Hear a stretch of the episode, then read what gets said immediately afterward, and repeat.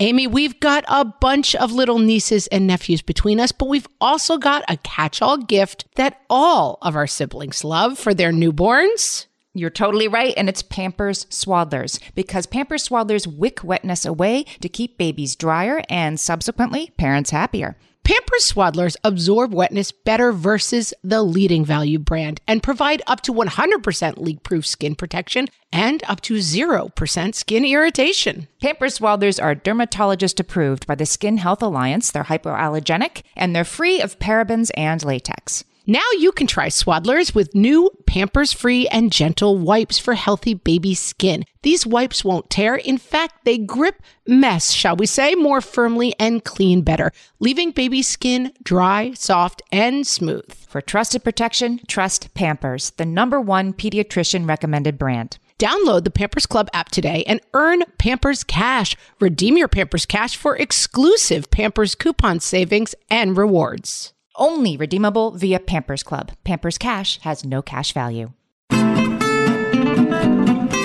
Everyone, and welcome to Fresh Take from What Fresh Hell Laughing in the Face of Motherhood. This is Margaret. And this is Amy. And today we're talking to Kate Anthony. She is the host of the critically acclaimed and New York Times recommended podcast, the Divorce Survival Guide podcast. And she's the creator of the groundbreaking online coaching program, Should I Stay or Should I Go, which helps women make the most difficult decision of their lives using coaching tools, relationship education, geeky neuroscience. I'm here for that. Oh, Amy's so here for that. Community support. We're both here for that. And deep self work. Kate and her son live in Los Angeles. Welcome, Kate. Thanks so much for having me. I'm so happy to be here. We're so happy to have you. One of the things we try to do with our fresh takes is Amy and I have some a lot of overlap in our parenting and one of the things is that we are both married still. I mean we're not having the best month so check with me later but so far so good. Pandemic aside. I've seen you guys together. You guys are good. You guys are good. I- we're hanging by a thread some days but we do have a lot of listeners and a lot of people who participate in our parenting community who have survived or in the middle of surviving divorce. So really excited to talk to you today and get your perspective. So tell us a little bit about what brought you to this work, I'm going to assume it started with a divorce. Part of what brought me to this was my own, not just the divorce, but the years leading up to the divorce, the questioning my sanity, the questioning, should I stay or should I go? The looking for a burning bush, who was going to tell me what to do? Mm. You know, I was started asking a lot of people, like, at what point do you pull the plug? How do you know when you've done enough work? How do you know if all the work you're doing is actually working? There were no answers back when I was going through this, which was like 13 years ago there just wasn't that much information out there. And then when we got divorced, we had a really, really volatile marriage. And, but we ended up having a really great divorce. And so I became the go to person. Like, how did you do that? How did you end up having a good divorce with him? You know, and so I started helping people doing it. And then I was like, okay, I need to like actually get like trained and certified in how to do this. I went through something and I want to help other people do it. Let me figure out the best way and the right way to do that. And it evolved over time. Initially, I was really really trying to help people have harmonious, happy divorces like mine. And over time, that is not what I do necessarily, although if it's appropriate, I absolutely do. And really the should I stay or should I go aspect of it has been the biggest thing that I do is helping women make that decision. So, Kate, my first question about women who go through this should I stay or should I go is if you're having those questions, is that a sign? Is that a problem if you have to do work in the first place? If you have to do this discernment process in the first place, is that a sign you probably should go? Or is that something that more women maybe go through than we talk about? Oh, that's a great way of phrasing that. Yes, I do think that more women go through this, the questioning than we talk about. And people in healthy, happy marriages don't necessarily, you know, are not up at three o'clock in the morning Googling, should I stay or should I go? Like we talked about at the beginning, Margaret was saying that she's like, you know, it's a bad week, right? Like we all have that. And there are systemic issues in relationships. And that's one of the things that I do in my work and in my program is help women pull apart the systemic issues that look in every marriage, just about, unless you're married to a complete unicorn, in every marriage, you're probably going to have an unequal division of labor. You're going to have women bearing the emotional and mental labor in the relationship. Now, does that mean you're being emotionally abused. Does that mean that it can't change? Does that mean that you have to, you should leave? Not necessarily, right? And so we do need to understand those dynamics that are just inherent in being in a cis hetero relationship under a patriarchy, right? Mm-hmm. During a pandemic. And a pandemic, right? The divorce rate spiked like 35% in the beginning of the pandemic because people were increasingly aware and sort of, you know, drowning in issues that maybe they were able to skirt for a long time. But when they're now it's like, you know, up close and personal, they couldn't avoid what was actually happening everybody has had the question of is this going to work? Like everyone has had maybe not everybody i certainly have had low moments in my marriage where i was like is this how i want to spend the next 50 years of my life? But i think you're right that the question is not do you ever have the question? Is it a constant 3am question? Like yes. it's you kind of know it when you feel it i guess. But i think it is a really interesting question for people yeah. No, I think that's right. It's it pervasive. Pervasive is a good word for it. Are do you spend most of your time going, is this the person that I want to like ride off into the sunset with? One of my best friends, you know, their marriage is, you know, sort of got problems. It's got issues. It's got core things that are missing. But at the end of the day, they're best friends. And she's like, I don't want to ride off into the sunset with anybody else. Mm. He's my person. And when our kids are grown, he's the person that I want to hang out with. Yeah.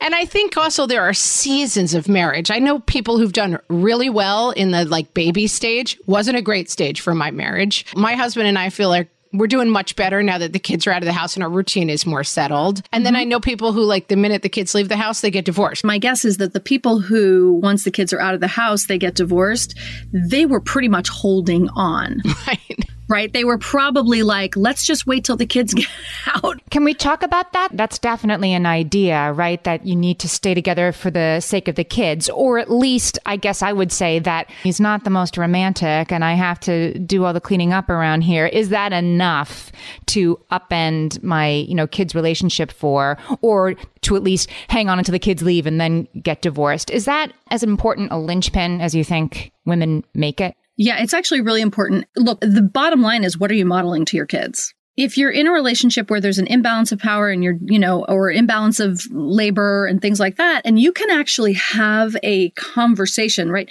You know, they say in relationship work and Gottman, it's not the fight, it's the repair right? That's what determines things. So if you're having an issue in your marriage and you can go to your spouse and say, Hey, listen, I'm really feeling overwhelmed by all of the work that I'm doing. And if they blow you off and they don't listen to you and they don't respect your needs and they're not hearing you, that's a deeper problem. That's a much deeper problem. If they're like, oh, I don't want you to feel that way because I love you. What can I do? But they're still unskilled that's good news, right? Mm, that seems really smart, that divide between like they're missing the skills or they're missing the desire to do it in the first place. Exactly. And skills can be learned, but here's the deal. This division of, you know, mental and emotional labor and often physical labor that we do in the house, it works for them. Mm-hmm. Like it really works for men, right? And so it's going to take a special kind of guy to go, oh, it works for me, but this doesn't work for my partner who I love and care about. I would like to do something to make that better for them. So in terms of staying for the kids, I mean, again, it's what are you modeling? So if you're modeling a relationship where one person says, Hey, I'm not happy. And the other person goes, Oh no, let me help with that. Then that's great. If you are modeling a relationship where one person says, I'm not happy and the other person is disrespectful and blowing you off, the problem is your kids are more likely to choose that kind of relationship for themselves in the future and going forward. And most of us don't want that for our children. So if you look at your marriage and you say, would I want my children to be in this exact marriage or something similar? And the answer is, oh my God, no. Then you may want to look at that. Yeah, that's a headline problem. Yeah. And then, you know, look, we have the more deeply toxic relationships that I work with a lot. I work with a lot of emotional abuse. It's far more pervasive than most of us really want to know about. And in that case, what I hear a lot is women saying, but if I leave, then I don't get to kind of manage it and mitigate it. And, you know, unfortunately, that's a fallacy. So, two separate homes where only one of them is safe and free of toxicity and a really safe place for them to land emotionally and physically is far better for children than one toxic home because you're not mitigating anything. You are actually, you're condoning it. You're participating in it. And it's really important for your children to see you say, absolutely not. I will protect you by creating this safe space for you, even if you're only in it 50% of the time. Otherwise, they will. I mean, this is the, you know, the generational cycle of abuse, right? This is how this perpetuates and keeps going. So if you recognize this and you see it in the cycles in your family, in your family history, in the generations, you can be the one to stop it, but it's going to take something. My mother was a family therapist and she had a book lying around and I read it long before I was ever married and it was called What Children Learn from Their Parents' Marriages excellent book. And what it said is your children learn exactly how to be married from your marriage. That's right. So if you're being disrespected, if there's constant toxicity or fighting, or even if there's just a huge division of labor that is completely inequitable where the mom is always cooking and cleaning and putting her needs aside and the dad is like always you know time for the golf game and I got to go and I'm more important like that basically you will in 25 years be at a wedding where your child is marrying that exact person. It's a very strong likelihood that will happen.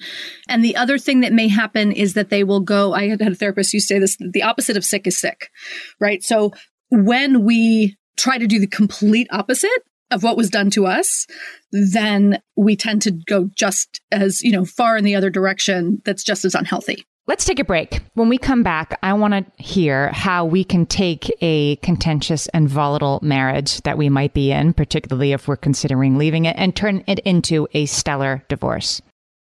Margaret, I've got a go to baby shower gift that I give whenever there's another newborn in my life. Can you guess what it is? Amy, three guesses. First two don't count. It's Pampers Swaddlers. Exactly. Pampers Swaddlers keep baby's skin dry, happy, and healthy. Pampers Swaddlers absorb wetness better than the leading value brand and provide up to 100% leak proof skin protection and up to 0% skin irritation. Pampers Swaddlers are dermatologist approved by the Skin Health Alliance, hypoallergenic, and free of parabens and latex. Try Swaddlers with new Pampers Free and Gentle wipes for healthy baby skin. These wipes are five times stronger, gripping mess more firmly, shall we say, and making diaper changes a breeze. For trusted protection, trust Pampers, the number one pediatrician recommended brand. Download the Pampers Club app today and earn Pampers Cash. Then redeem your Pampers Cash for exclusive Pampers coupon savings and rewards. Only redeemable via Pampers Club. Pampers Cash has no cash value. Margaret, I've been at the research again, looking into metabolic health and more importantly, metabolic flexibility, which turns out is the key to improved energy levels, better sleep, better fitness, all the things. And I found out about all this because we got a chance to try Lumen, the first handheld device that helps you manage your metabolic health. Lumen works when you breathe into it. If you do that first thing in the morning or after a workout, Lumen measures your metabolism by measuring the amount of carbon dioxide in your breath. It's science, people. That lets you see exactly what's going on in your body in real time. Then you use Lumen's app to get tailored guidance to improve your sleep, your nutrition, even stress management. If you're interested in figuring out the effects of different sorts of foods on your body, Lumen is a really cool way to see what's actually happening as your body burns fuel sources. If you want to take the next step in improving your health, go to lumen.me and use fresh to get $100 off your lumen. That is L U M E N dot M E. Lumen.me and use the code FRESH at checkout for $100 off. Thank you, Lumen, for sponsoring this episode. All right, Kate. So you say it is possible for people who are trapped in really stressful day to day, not getting along marriages to actually have uh, divorces that are amicable. And that sounds nice. How is that possible when somebody has made this decision? This is what's going to be best, hopefully mutually. What's next? The most important thing, the very first thing that you want to do when you make a decision to get divorced is to take some time to process the emotions of it. Because the first thing that we would do is like, oh, I got a lawyer up. I got to call a lawyer. I got to blah, blah, blah, blah, right? And that is not the first thing you should do. I'm not saying that's the last thing you should do, but it is certainly not the first thing you should do because what we tend to do is we're making the biggest legal and financial decisions of our entire lives in the middle of the biggest emotional upheaval of our entire lives. And it's a terrible combination that the family law system loves to get its claws into. The family law system is basically relies upon us to be angry and bitter and for us to then like you know attorneys escalate and escalate and escalate and escalate right? And by the way my family law attorney friends agree throwing anyone under the bus. So the first thing that we want to do is actually take the time.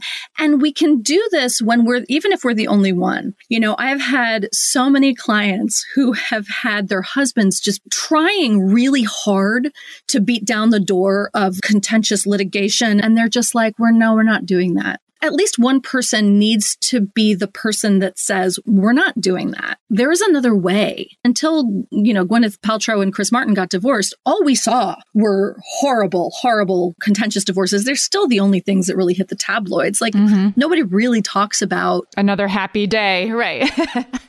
Conscious right. uncoupling. Yes. Conscious uncoupling. And then when they made that a term and they made that go mainstream, it was like, oh, wow, okay. So was that real? I never really thought about that. I mean, I remember that happening at the time being like, ha ha, conscious uncoupling. Yeah, right. Do you think that in their case it actually was a successful? Yes. I mean, it never occurred to me that this is an option. It really is an option. It really is an option. And they, if by all accounts, they have absolutely succeeded in doing it. They have family dinners with their new partners. They've like completely been able to do it, as was I. You know, look, boundaries in divorce go on and on. Like you're constantly reshaping and reforming and being like, oops, that was too close. Let me back up, you know, or like, oh, that feels a little too far away. Let me inch forward a minute and see how that feels, right? That's a constant process. I've been divorced for 13 years and that is still going on.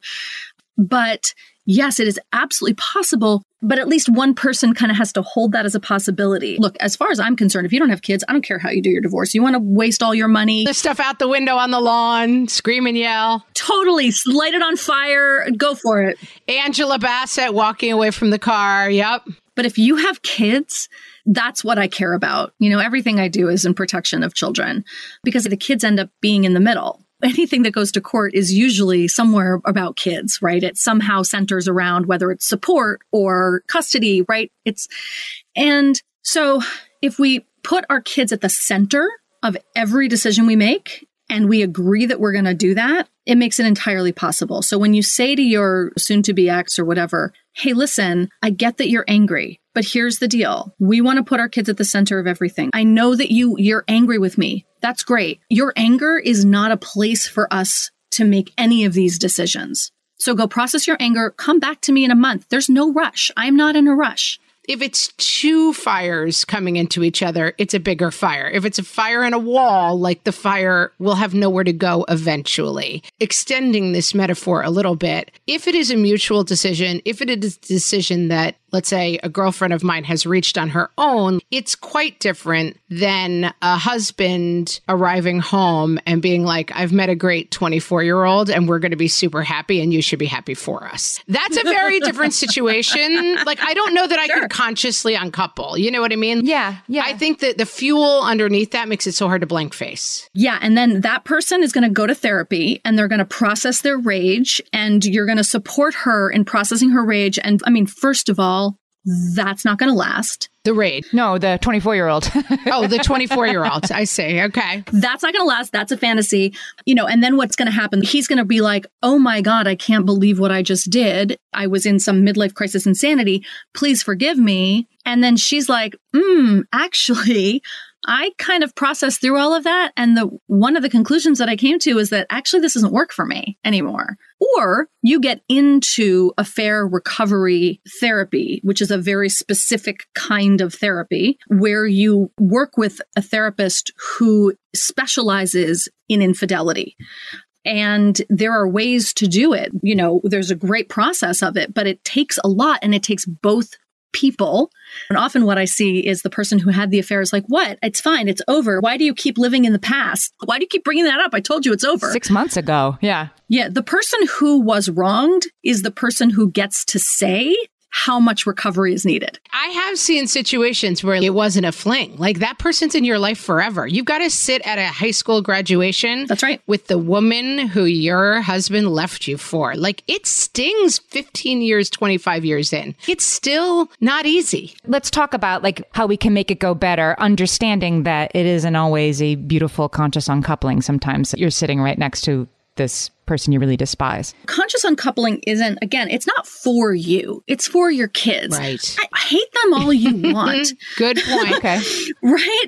Be the grown up in front of your kids. Rage and scream all you want in your therapist's office and with your girlfriends. You don't have to like them at all. I've said to my kids a million times, doesn't matter how you feel, it matters how you act. You're never going to feel like, oh, I'm so glad to see Linda, the lady who my husband left me for. Never. Although I have had clients who have ended up having conversations with the affair partner and been like, she's really lovely. Mm. I can't hate her anymore.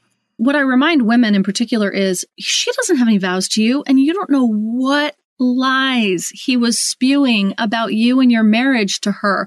People want to call her all sorts of names. Right. She's not the problem.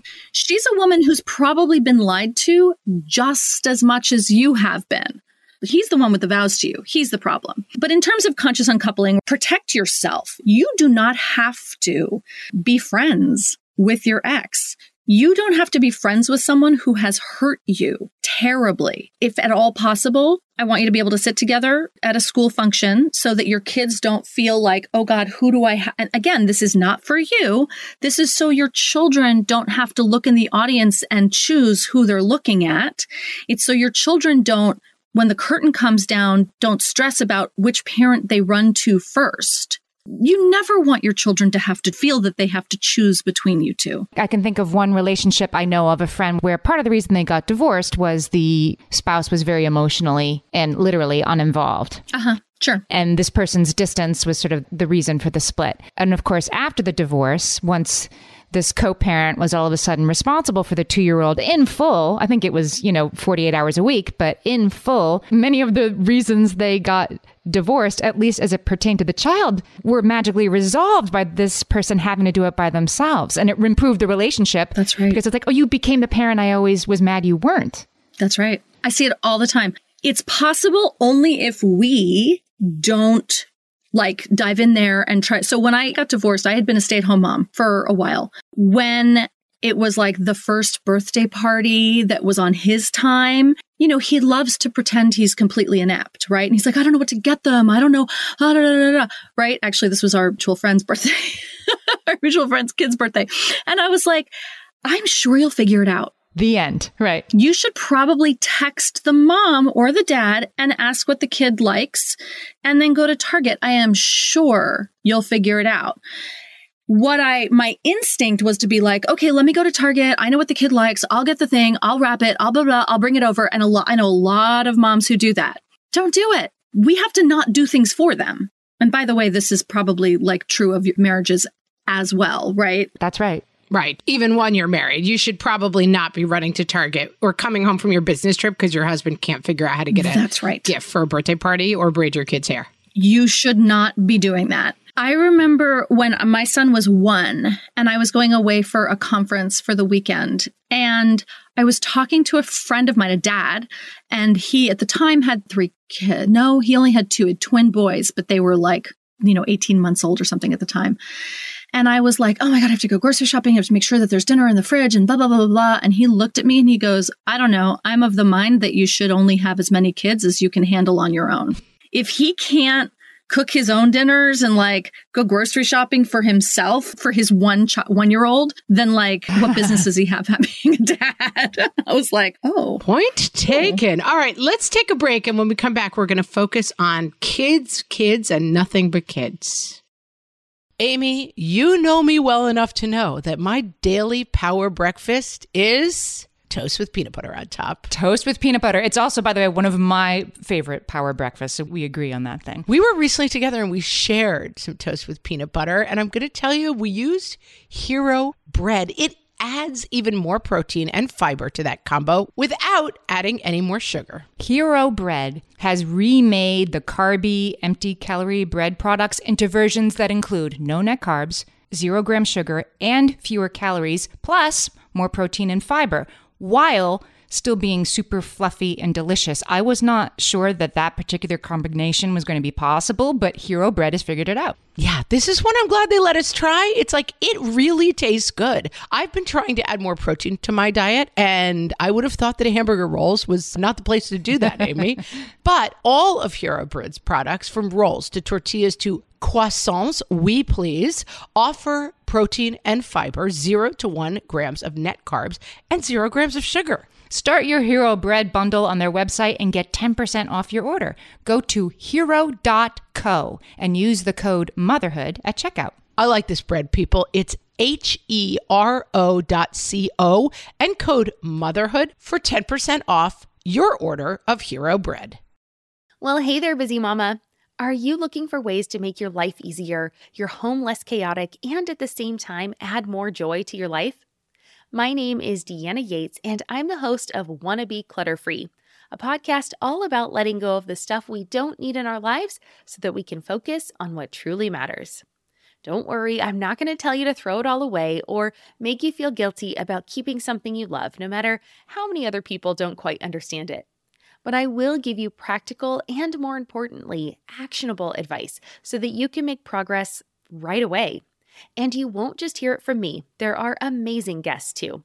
It's like having your bestie in your pocket telling you it's okay to let go of the things that are not serving you and your family in a totally non judgmental way. So join me over on the podcast where we can work on progress over perfection for those of us that want to be clutter free. All right, so we're divorced. Now let's talk about how we're doing this with the kids. What are the pitfalls that you see? What are the things that go wrong for kids in divorce? Putting them in the middle of anything. Mm. You know, and it's hard, right? Sometimes, like, sometimes people behave really badly and you want to throw them under the bus, you know? I think one of the things that I've struggled with really as my son has certainly as he's gotten older, my son will start to ask me very pointed and very astute questions about things that may have happened in my marriage or things that are happening in the other household right now. And I'm not going to gaslight my kid. I can't say everything that you're experiencing and what, what you're talking about is no, what are you talking about? Your dad's perfect. He's great. Mm-hmm. I'm not going to do that. Right. But also, I don't want to throw his dad under the bus. So there's a really delicate balance that can be really difficult and really tricky. The most important thing you can do is validate your children's experience and then maybe give them tools. You know, listen, you were married to this person. You probably know better than anyone how to deal with him, right? So I've said to my son, yeah, you know, I know it can be hard to have those kinds of conversations with dad. The way that I've been able to have those conversations with him is if I start off by saying blah, blah, blah. So, like, just giving them tools. And listen, that's a great life skill, right? And it's much more useful than I think the advice that we hear a lot. You never say anything bad about the other parent because right. I know people whose exes struggle with addiction or are really that's right. not great people. And the idea that, like, you are going to create a fairy tale of this person, I've seen that bite people later on. Like, it's the worst. And then they have to sit down at some point and point I'd be like, this person is in the throes of an addiction and they cannot function as a parent. It's like you're not saying something bad about them. You're just right. not making up a face, false reality for your. That's an interesting line that I feel like people don't talk about that much. I think it's really important. You know, look, if they're little and there's certainly if there's addiction, you can talk about it like a disease. You know, they're sick. They're not capable right now of showing up to be the best mom or dad that they want to be because they're sick and you know things like that right? The whole idea of never say anything negative about it's like what is negative right? What is negative? Is reality negative or is it actually validating? What if you're in a situation where your ex let's say you had a uncoupling that was maybe not mutually wanted your ex-spouse is now saying things to your kids about what a bad person you are yeah. and then they're coming home and maybe you're hearing about it and maybe you're just sort of picking up on it but the other spouse is bad mouthing you. How does somebody handle that? You get your kid into therapy immediately uh-huh. and you have the therapist explain to the other parent what they're doing is really damaging. It can't come from you. That's, I mean, the bottom line is it can't come from you because you're the problem. So it has to come from a neutral third party. And I don't care if your kid's two or 16, they need to be in therapy with someone who can help them process that and then also have the appropriate conversations with the parents because that's what you do when your kid's in therapy is that you'll have these conversations with the therapist. Clients will say, he thinks that it's important that we tell the children the truth about our divorce. So let's say I had the affair, which I didn't but let's say I did. My husband is like, our kids need to know that you're doing this, that this is your decision. I was like, well, where does the truth end? Okay, so we're going to tell them they had the affair. Do you want to talk about the fact that you emotionally and physically neglected me for the last five years? Should we include that truth? We don't tell kids the truth about a lot of things right. for very good reason. Heaven knows. Mostly because they're not developmentally able to process that kind of information. It's not appropriate developmentally for them to have that information. I think a therapist would say this better to the other person, but children think of themselves as one half of mom and one half of dad. That is how their brains work. And so if you're saying to a child, your dad is awful or your mom is awful, you're saying half of you is awful. And that's not okay. That's not okay. Right. And that's how kids perceive the world. Everything is a, just a direct reflection of them. They don't have, that's right. They can't understand it. Let's talk a little bit about households where you are practicing extremely different values. One household, you know, where, oh, mom's so uptight. It's fine if you go out, it's fine. And you're trying to raise a specific kind of kid, and your mm-hmm. co parent, your ex, is undermining everything you're trying to do by saying, like, oh, mom, she's so uptight. Lame. I think there are varying degrees of this, right? If it's like they're allowed to have more sugar at one house, then their house, their rules. Like you don't get to control what happens in the other house. However, if it's like potty training or pacifier weaning, that has to be consistent. I mean, it literally has to be, right? Or kids just don't, they don't get it. Those are things that should be in a parenting plan, you know, and there are a lot of things about parenting plans that we don't mm, think about until you're like up against it. But there are a lot of great templates out there that will help with those sorts of things. But it is important. So, you know, I've also had in terms of values, right? So, like whether they eat sugar or not, whether they eat pizza, stay up late, inconsistent bedtimes. Ideally, of course, you're on the same page with that. However, if you have inconsistent bedtimes and the kids are like really tired at school and the teachers call you, say, you know what, it would really, really helpful if you called their dad to talk to them about this because we're having this problem. But I've had clients that like their fathers are racist, right? And, or homophobic and are saying like really like scary and inappropriate things to their kids that are really out of line with their values. And that's part of why they got divorced to begin with. And so that's an appropriate thing to have a conversation with the child about and say, listen, your dad and I disagree on these things fundamentally. I think it's important for you to understand the other side of this. I'm not telling you what you have to believe or to choose anything, but I want you to know that there's another side to this and always put it back. Well, I don't know. What do you think? you know, what do you think in your heart about this? Is always a good one. Let's talk about dating post divorce. Of course, that's also extremely complicated if kids are in the picture. If you've walked away like Angela Bassett, then, you know, I need not know. I'm going to unfriend you on Facebook and don't nobody tell me. But if kids are involved, I want to hear from you how you think how and when we sort of start it, when we introduce the new person to the kids. Yep. How do we do that stuff? Oh, great questions. First of all, I want to make sure that we're really clear that there's a difference between dating and getting into a relationship. Mm. And people like me don't really tend to know the difference. so I'm like, you know, we went on a date, we're in a relationship. And I've had to learn over the years that that's not the case, right? If you want to start dating right away, I think it's a great idea as long as you're really clear that you are nowhere near ready to get into a relationship. My therapist told me, I've had two therapists tell me that you can consider yourself, both of them separately 10 years, decades apart, have used these exact words. You can consider yourself certifiably insane for the first year and a half after you get divorced. And I'm here to tell you that it is 100% true. So any decision, any choice that you think like, oh my God, he's the one, he's everything, like, he's not. Enjoy it. Enjoy the process. Enjoy dating. Enjoy getting into, you know, maybe two, three month relationships, whatever. You're going to learn a lot. My best advice is to keep your focus on yourself, take your own temperature. I know I was the kind of person who was so just desperate mm. to be loved, to be honest. I was so desperate for someone to choose me after the marriage that I had been in. And that was perfectly appropriate, but it wasn't healthy. So that process is, you know, takes a while. And so go ahead, date, have fun. If and when you finally meet someone and you're like, oh, this is a real thing and it feels appropriate, you know, look, I don't think you can make a decision about whether you're going to marry someone or spend the rest of your life with someone until you have been through like a full cycle of seasons with them. So that's like a year right? You've kind of gone through everything. I don't necessarily think that you shouldn't introduce kids to someone until you've been with them for a year because I don't think that's real life. You know, after maybe like six months, you can start having them come around as friends. You can, you know, meet at the park. They can come for dinner. Because also, look, I don't think you can make a decision about someone, about whether you actually want to be with that person until they have seen you with your children my kid is not like right. a sidecar. Like he's part of the package. So if you're going to choose me, you're going to choose my son as well because he's part of it.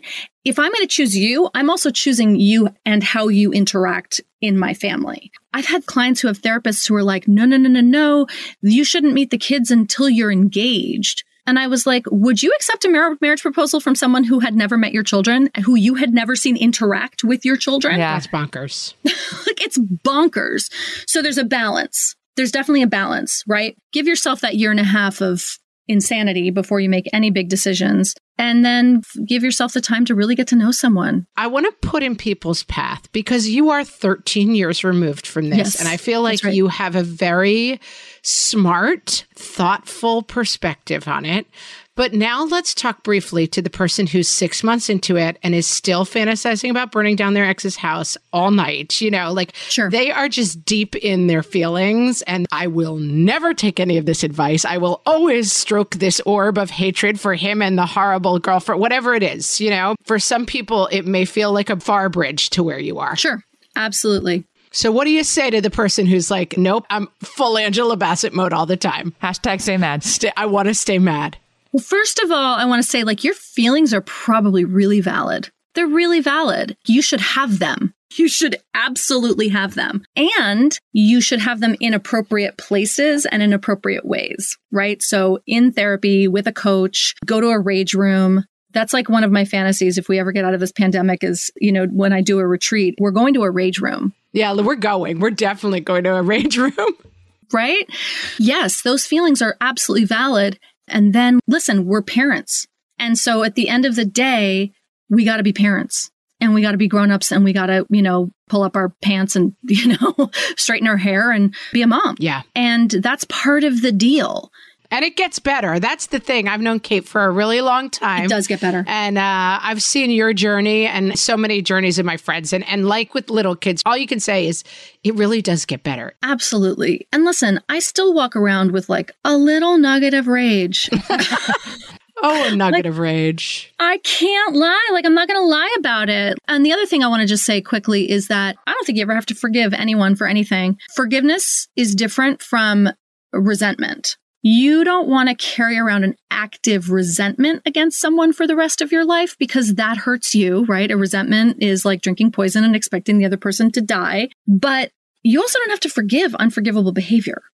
I will never forgive my ex for some of the things that he did to me. So I'm able to have a relationship with him that just sort of sets that aside. You know, and that's kind of part of being a grown up. That's kind of what this is. And it sucks. right? Adulting sucks. We've been talking to Kate Anthony. She's the host of the Divorce Survival Guide podcast, and her coaching program is called Should I Stay or Should I Go? Kate, tell us where we can find the coaching program and your podcast, everything. Everything's on my website, which is kateanthony.com. I have an amazing Facebook group for those of you who are in the middle of the rage or and or trying to decide whether to stay or go. My Facebook group is Should I Stay or Should I Go? You can search on Facebook for that. I'm on Instagram at the Divorce Survival Guide and anywhere and everywhere you listen to podcasts, I am the Divorce Survival Guide podcast. This was such a fascinating conversation.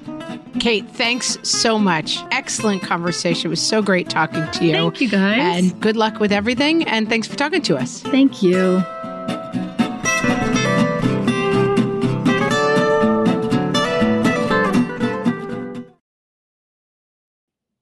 Feel like you're the martyr in your family? You're not alone. Hey, this is Joanne. And Brie. And we're from the No Guilt Mom podcast. Brie, we talk to a lot of moms. Yeah, we sure do. And if you're a mom who has a to do list that is so massive that you get overwhelmed and you shut down, or if you fall into the habit of doing everything for everyone and don't know how to change it, we can help you become a no guilt mom. We're going to take you from family martyr to family model. That's role model, so that you role model the behavior that you want to see out of your kids. You're going to go from being tired and overwhelmed to energized and guilt free. Every week, you'll get actionable strategies that you can implement right away from the experts that we interview and from us. We also have a whole lot of fun, so check out the No Guilt Mom podcast everywhere you listen to your favorite shows. Oh, hey, everybody. It's us, Blair and Molly, your old pals from Toddler Purgatory. Two moms who are also actors, who are also creative beings, who sometimes feel stuck. And this is our new podcast, Unsticking It with Blair and Molly.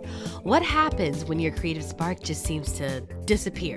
Gone. Poof. Bye. See ya. What happens when life gets in the way of your creativity instead of nourishing it? That's what happened to Molly and me. We felt like the thing that drove us creatively stopped working and impending doom had in fact impended. Totally. So we decided to do something about it. And that was steal ideas about getting unstuck from the most creative people we can find. We talk to guests about how to break through the mucky, gluey, sticky wall that can get between you and your creativity. We hear about their journeys, their successes, their challenges, and even their bougie coffee shop orders. Mm-hmm. And we're not just talking Bob Ross type paint on paper artists here, though we talk to them too. We're talking to actors, creative directors, dancers, and people who are working hard to be their best creative selves in a world that can sometimes feel real uncreative. We all have something to teach each other, so let's steal their ideas together. Join us, won't you, as we deep dive into how to unstick ourselves from the life gunk that can get in the way of our creative freedom. Pandemics, school calendars, world events, lack of sleep. Oh, get out of their life gunk. And let's get back to your best creative self. Subscribe to Unsticking It with Blair Molly. You're not going to want to miss an episode. Unsticking It with Blair and Molly, because sometimes life sucks. Unsticking